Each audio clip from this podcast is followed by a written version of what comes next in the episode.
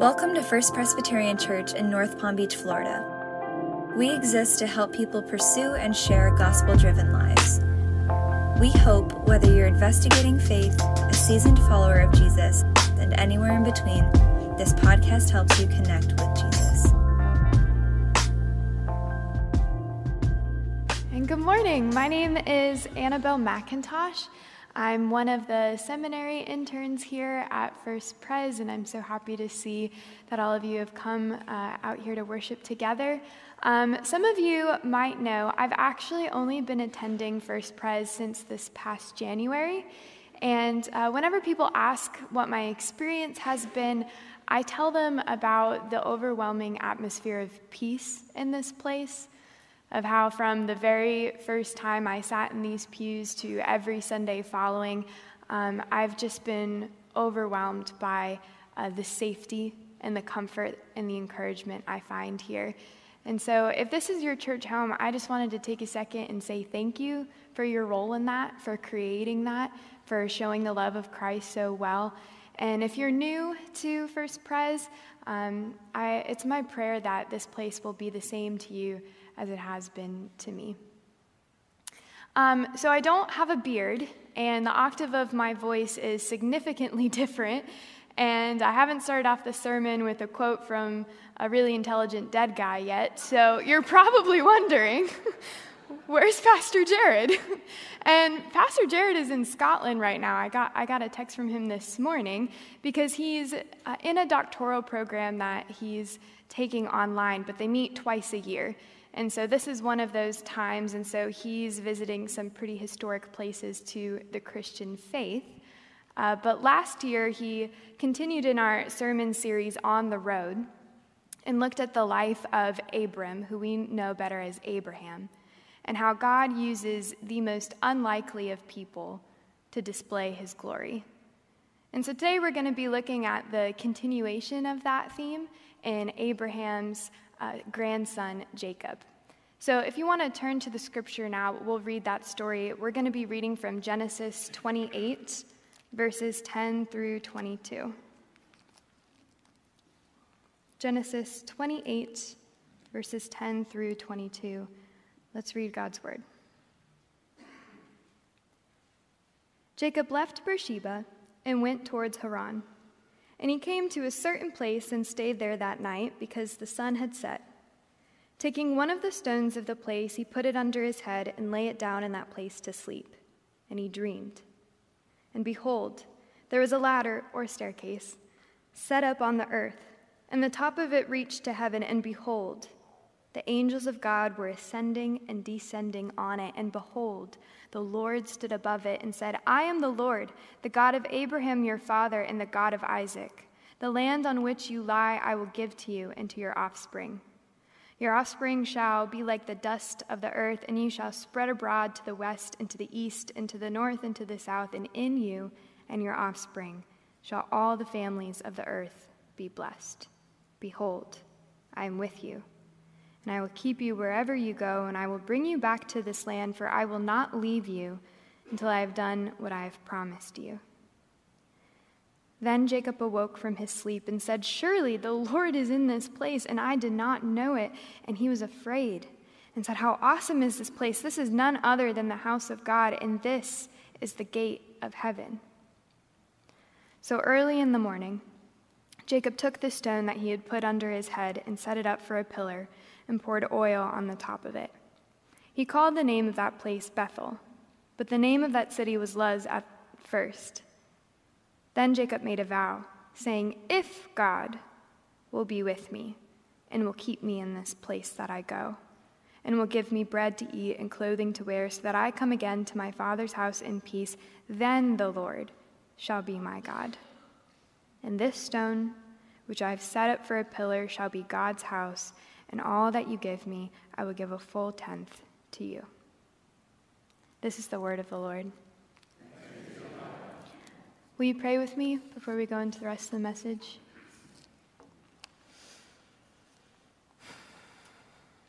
Dear Heavenly Father, Lord, we acknowledge your presence in this place, God, and we're grateful for it. That we get to come here and hear from your word and what you want to speak into our lives. So, God, I, I pray that you give us open eyes and open ears, that we would be attuned to your spirit. God, we want to hear from you. If any of my words be not of you, Lord, do not let them stick. Only your glory will be portrayed today. In Jesus' name, amen. Amen. Um, so I don't know about you, but when I read the story of Jacob's dream, uh, I get a little jealous and a little self conscious about my own dreams because I do not regularly dream of the heavens opening up and angels ascending down and giving a clearly phrased generational promise. I wish. no, no, no. My dreams are vivid, narrative, and relentless but no divine proclamations being had. I did, however, once dream about a staircase, and I'm going to share it with you because um, this was one of the worst dreams that I've ever had in my whole life, and misery likes company. So, in this dream, about a year ago, I went on a trip to Jordan, and I was with a team, and for five consecutive nights, I had the same dream, to the point where my team members would ask me if I was okay and if it happened again, and the answer was no and yes, unfortunately. And so in this dream, I was, I was standing on top of this staircase, and there was nothing really next to me except the walls. There was no pictures, the, the, I don't even remember the color of the walls, and I couldn't turn to look to see what was behind me, but all there was in front of me was just stairs and stairs and stairs and stairs going into an abyss. And at the top of this stairs, I was struggling to hold on to a really heavy, a really slippery, moving tortoise. and I don't know quite why my subconscious chose that as the burden I had to bear, but there I was holding this giant tortoise. And as time went on, I had the same amount of upper body strength apparently as I do in real life. And I was shaking and I was struggling, and my grip would slip. And eventually I just couldn't do it anymore. And I dropped the tortoise down the staircase, and he would roll and roll and roll. And the sound of his shell cracking at every single step he hit haunts me to this day. And so I'd frantically run after him and I'd pick him up and I would and I would try to hold on to him. But then this terrible cycle would keep happening and I couldn't hold on and I'd drop him and he would roll and he would slip and he would crack and it was terrible. I would wake up every morning feeling like a monster. And I'm sure there's something to be psychoanalyzed about that dream. I have my theories, but the point is, it was completely outside of my control we don't participate in our dreams. When we go to sleep, the walls and the guards that we've set up in place are laid down. We rest from the met and the unmet responsibilities, and we escape from the realities of life. And it's in this non participative, vulnerable state that we find God revealing himself to Jacob. And this is significant not just because of what God reveals, the content of the dream is amazing. We'll get to that in a minute. But this is actually the very first time Scripture tells us that Jacob ever encounters God. And if you don't know a little bit, if you don't know Jacob's background, I mentioned earlier that he's the grandson of Abraham and the son of Isaac. And these three men are considered the patriarchs of Israel.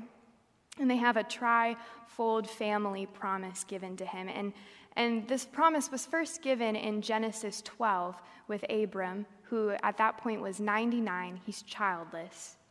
And God speaks to him and says, Leave your land and go to another. It'll be called the Promised Land. And I will give you as many descendants as there are stars in the sky. And he was faithful, and so was God. And so Isaac was born. And then in Genesis 26, we see Isaac grown with a wife. And in a time of famine, he's trying to provide, so he's trying to leave to go to Egypt. And God stops him, appears in a vision, and says, No, don't. Dwell in the land I've given you. I will provide for you, and I will bless you. And you'll have as many descendants as there are stars in the sky. And Isaac was faithful, and so was God. And so Isaac had two twin sons, Esau and Jacob. And right before Genesis 28 and Genesis 27, we see Jacob's narrative start to pick up. And Jacob, in the line of his family of kept promises, of obedience, of faithfulness, sticks out like a sore thumb. Because from very first day of his life, he differs from his family. The name given to him, Jacob, comes from the original Hebrew word akev, which literally translates to take by the heel. And that's a cultural expression amongst the Hebrews to deceive, to trick, to swindle. And so, from the very first moment of Jacob's life, he's a deceiver. It's a really hard label to put on yourself, but to be fair, Jacob really didn't do much to dispel it. He actually lived into it. And in Genesis 27, we find the scene of Isaac, of Isaac on the last days of his life. He's blind, he's dying, and he's divvying up his possessions, his will. And while Esau is off preparing Isaac's final meal, probably torn up in emotional turmoil, Jacob is off with his mother in a manipulative scheme to try and steal what would go to Esau, his birthright, his blessing, and take it for himself. And so he's putting on Esau's clothes. He puts goat skin on his arms because apparently Esau was really hairy and he was worried that if Isaac reached out and touched him, his cover would be blown. He is dedicated to this deceit. And so he goes in into Isaac's tent and he looks into the cloudy eyes of his father for the very last time and he lies to him. He's horrendously motivated, but successful. He got the blessing, he got the birthright, and when Esau found out, he came back and he vowed to kill Jacob. So Jacob fled. And that's where we find him right here before this dream. We find him in a dusty, desolate terrain, alone, empty handed, a scoundrel. He's lying on the hard ground, and if he looked up at the stars hanging in the sky, he would have remembered the promise given to his grandfather and to his father from a God he had never met, and he was unworthy to be known by desolate, vulnerable, asleep. This is when our God, in all of his majesty and in all of his splendor, decides to reveal himself. So, what does God reveal? Um, heaven. So, hats off to God because he loves a dramatic entrance. In, in Genesis 28, verse 12, we see a ladder, or as scholars depict it, a staircase. They say that's a more accurate translation of a staircase connecting heaven and earth so that divine beings, so that he himself can come down. And in verse 13, we see after God has established kingdom on earth, him identifying himself. He goes, I am the Lord, the God of Abraham, your father, and the God of Isaac. How many stories do you think Jacob heard of this God growing up? Sitting at the feet of his grandfather, sitting at the feet of his father. And here he is having a direct encounter, him towering over him. And the ground that he was laying on, the hard ground became holy ground. Verses 13 to 15 show the content of the promise. God is reestablishing his promise that he had given to Abraham and to Isaac, and now he's giving it to Jacob. It's a threefold promise, it has three parts to it. The first part is, I am with you. God promises his presence. The second part is, I will keep you. God promises his protection, his provision. And the third part is a blessing it's a promise of homecoming. Jacob is promised accompanied, being accompanied by God. He's promised reconciliation. All things that he is currently lacking. And in this moment, the God of Abraham and the God of Isaac became the God of Jacob. It's a beautiful moment. And how did, how did Jacob respond? We see part of his response in verse 20. I'll go ahead and reread it. It says, Then Jacob made a vow, saying, If God will be with me and will keep me in this way that I go, and will give me bread to eat and clothing to wear, so that I come again to my father's house in peace, then the Lord shall be my God. And this stone which I have set up for a pillar shall be God's house. And of all that I, you give me, I will give a full tenth to you. Do you know what stands out to me in this, in his response? It's the first word if. If. Jacob is still a bargainer. He's still trying to cut the best deal. He just put a condition on God. He says, Yeah, God, if you give me these things, then I'll worship you. Then you'll be my Lord. If you're good to your word, then I'll serve you. And as frustrated as I want to be with Jacob in this, like, come on, you just saw heaven break open and angels ascend and descend right next to you. You don't think God's good for it?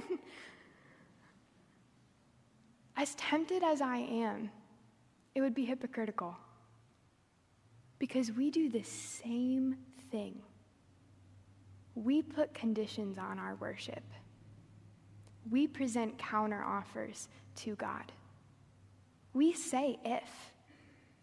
We say things like, yeah, God, I'll worship you if I'm in a church that I think is perfect, if I'm in a church that I think is doing it right. Yeah, God, I'll worship if I'm happy, if I'm in the mood for it. Yeah, God, I'll worship if this relationship works out. Yeah, God, I'll worship if my kids forgive me and they come back. We say ifs all the time. What's yours? What condition are you putting on God? But here's the thing Jacob only had two generations to shape his faith, only two generations to guide his response. And that's where we differ. Do me a favor, if you don't have your physical Bible out yet, go ahead and, and pull it out. There's Pew Bibles in front of you if you want to go ahead and, and grab that. Just hold it. And then go to our place in Genesis 28. Keep your place, but then also turn to John 1 51.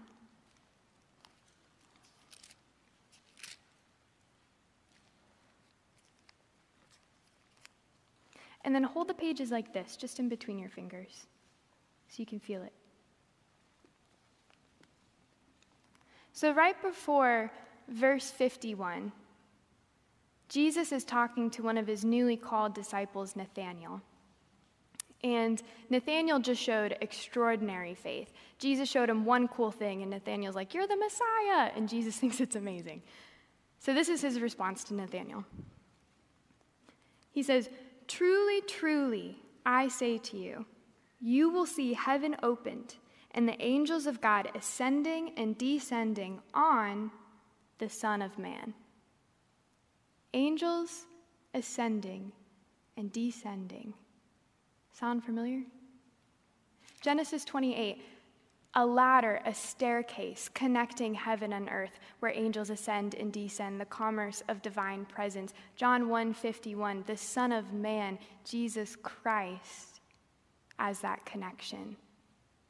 The promise given to Jacob in Genesis 28 in full fulfillment in John 1:51. And what's in between your hands right here? Right here. 1,700 years of God ensuring that that would be so. Of God keeping his promises.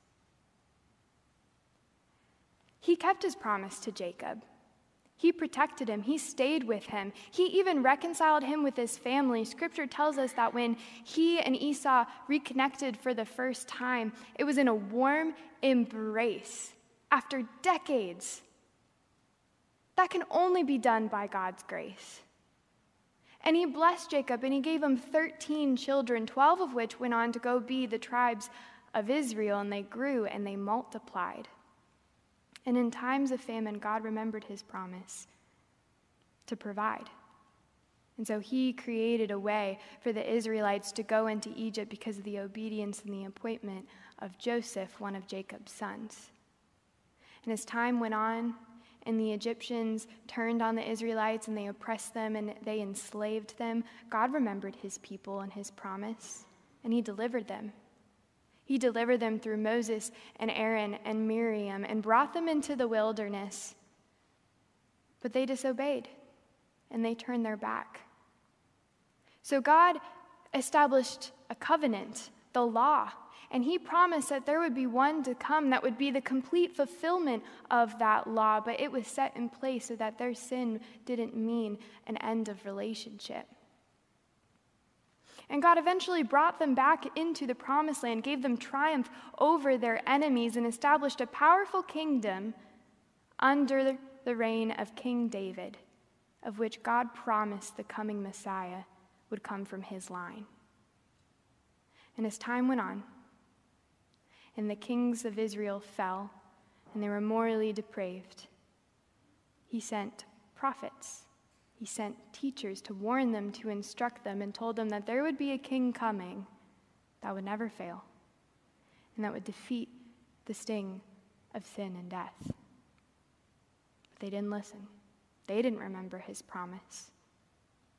And kingdoms came and they took over the Assyrians, the Babylonians, the Persians, and eventually the Romans. But God kept his promise and never left them and he sent his Son, the Son of Man, who through his life, death, and resurrection, not just the family of Abraham, Isaac, and Jacob can know God, but that anyone who believes in him will have eternal life. God kept his promises. And do you know what's in between the end of this book into this morning? 2,000 years of church history of Christian history, of that gospel, that good news spreading across the world from nation to nation, countless people encountering God's love, the ends of the earth being reached. Where are the ends of the earth? The gospel started in the middle of the Middle East. This is North America, Florida. But you're here today because God is no longer at the stop of the top of the stairwell. He's here with us now.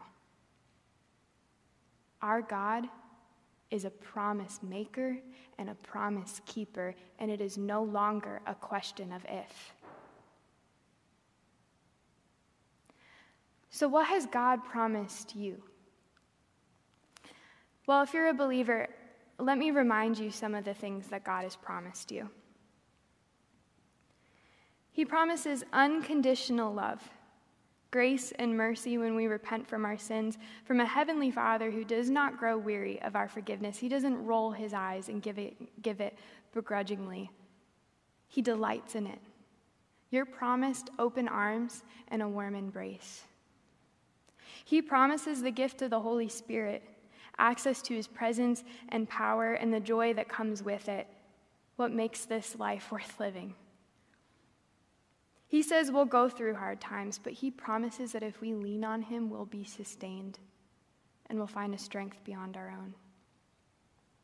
He promises that none of this will be wasted, that none of our pain and our hardship will be wasted, and there will come a day, a new day, a new creation, where we will experience relief and live for eternity with the one who loves us.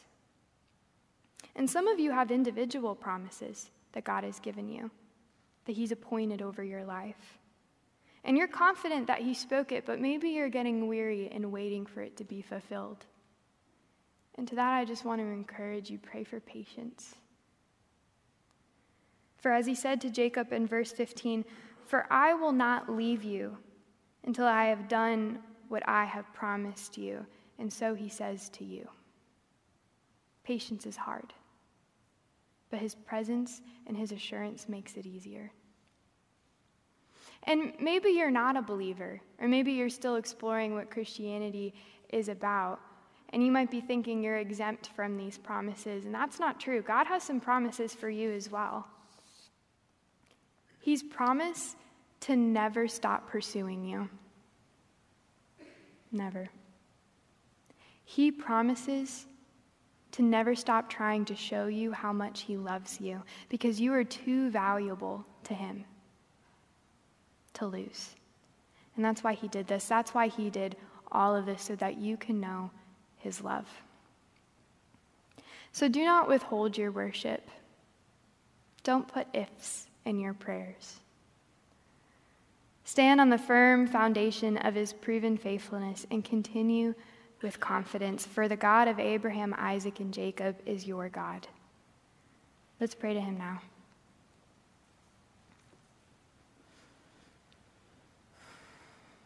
God, we come before you grateful that you continue to use the most unlikely of people, God, to demonstrate your goodness. It is only by your goodness that you would encounter us, God, in all of our faults. And so we just praise you for your mercy.